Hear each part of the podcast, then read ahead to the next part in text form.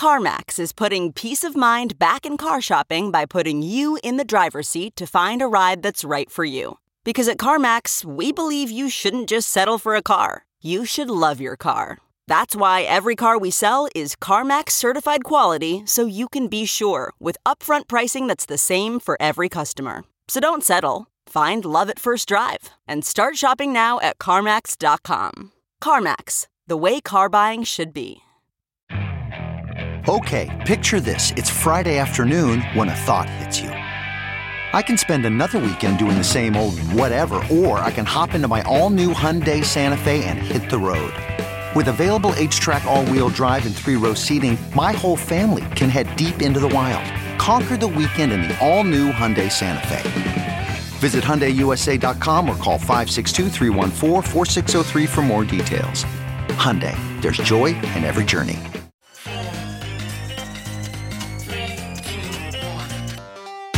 Welcome back to The Breakdown with me, NLW.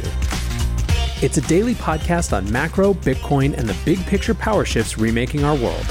The Breakdown is sponsored by Nexo.io, Chainalysis, and FTX, and produced and distributed by Coindesk. What's going on, guys? It is Sunday, July 31st, almost August. And that means it's time for Long Reads Sunday. Before we get into that, however, if you are enjoying the breakdown, please go subscribe to it, give it a rating, give it a review, or if you want to dig deeper into the conversation, come join us on the Breakers Discord. You can find a link in the show notes or go to bit.ly slash breakdownpod.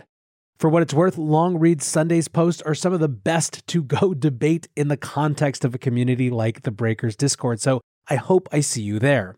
Lastly, a disclosure as always in addition to them being a sponsor of the show, I also work with FTX. All right, so to Long Read Sunday, and look, if you are a long term listener of the show, you will know that there aren't too many rules when it comes to what I focus on or read for LRS.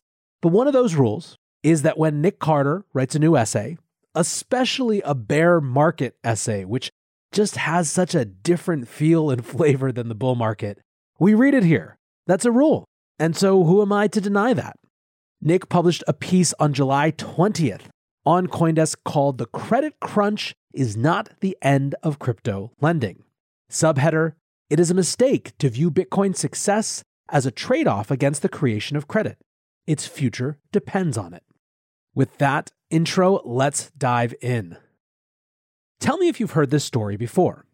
A vast new market opens up, and an investment and credit boom soon follows. Real wealth is created alongside a speculative excess. Banks spring up all over to extend credit to market participants. New financial instruments are created. Trading firms start trading these instruments on margin. A massive firm blows up with a series of leveraged trades, causing losses to its creditors. The main partners at the firm flee the country. Panic follows, kicking off a liquidity crisis and a wave of bank runs.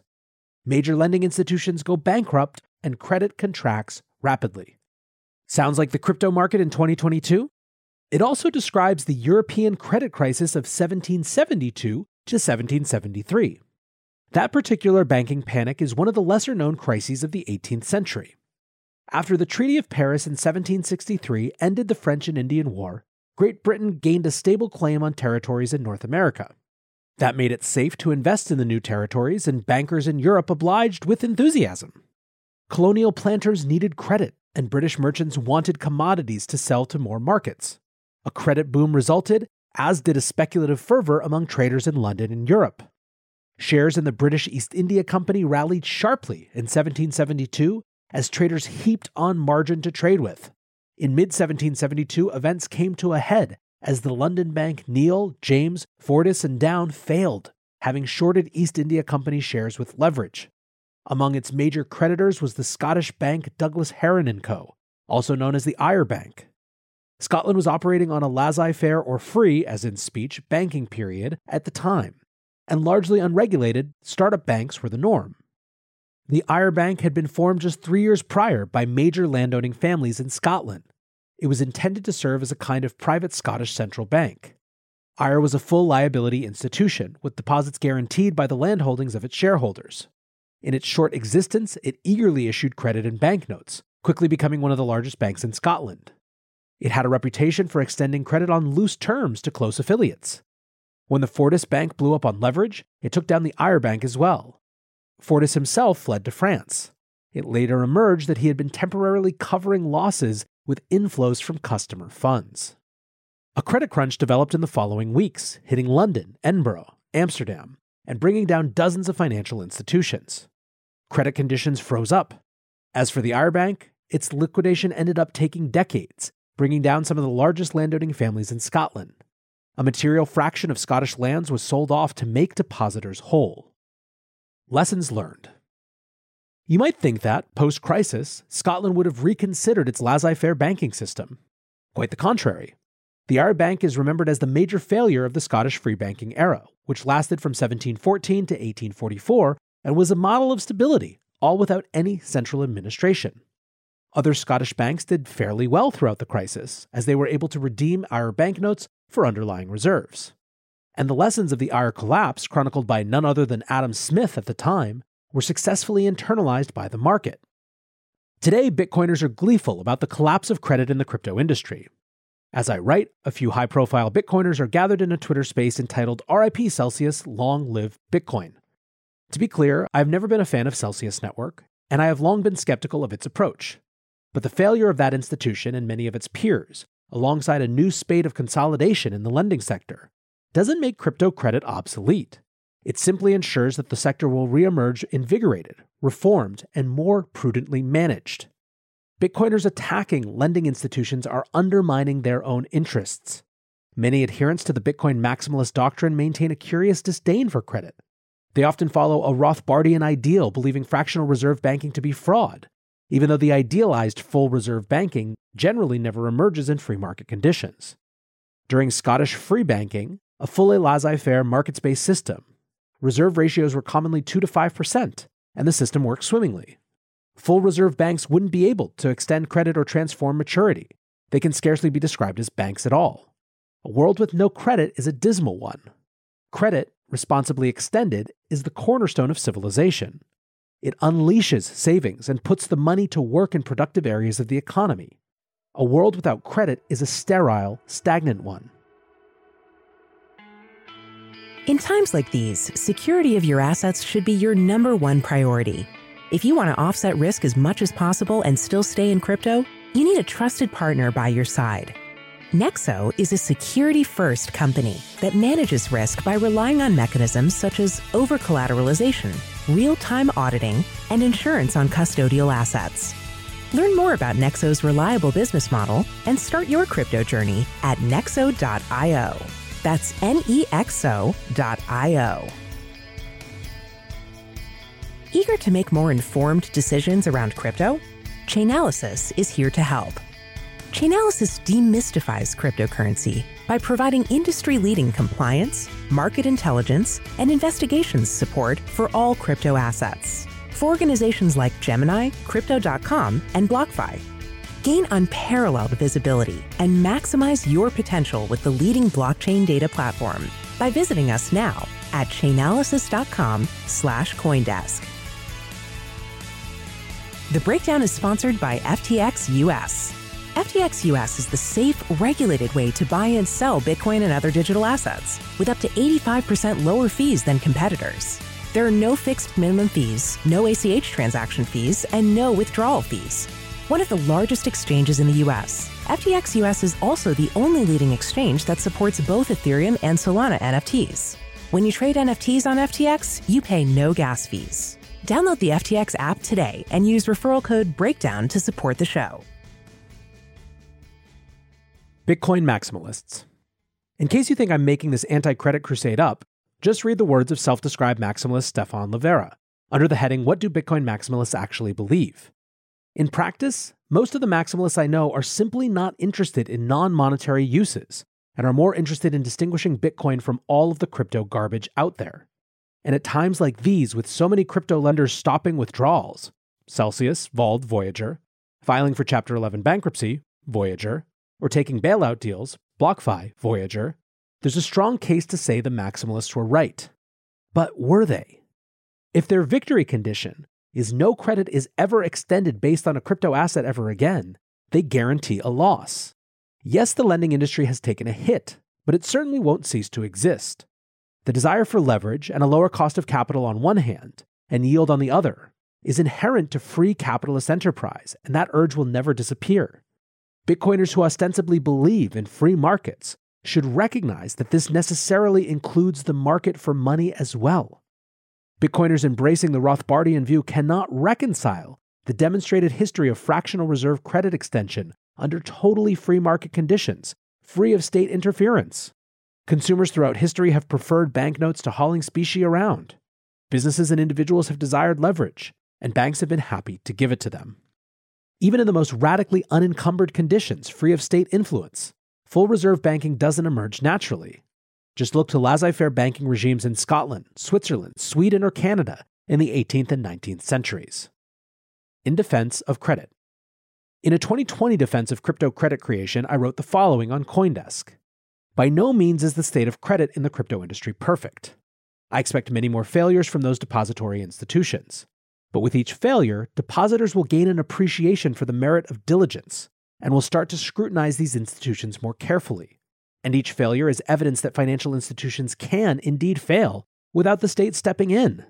These painful lessons will force the industry to adopt best practices around transparency, depository assurances, and reserve ratios. Lacking a paternalistic state to backstop credit and bail out excessive risk taking, the industry can benefit from negative feedback. Well, here we are. We have suffered our first true systemic credit crisis. Virtually no lender has been unaffected. We got no government led bailouts. The bailouts Bitcoiners derisively refer to are simply private markets distressed asset transactions, normal in any market. No state intervention, and yet the credit markets will recover from here.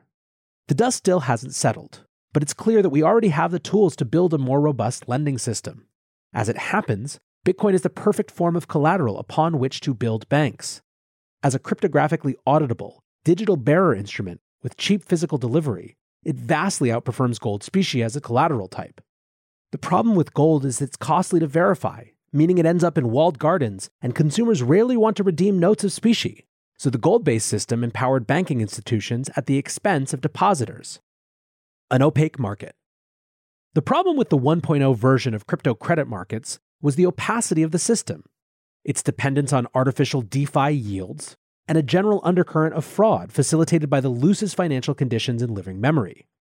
This can obviously be improved upon.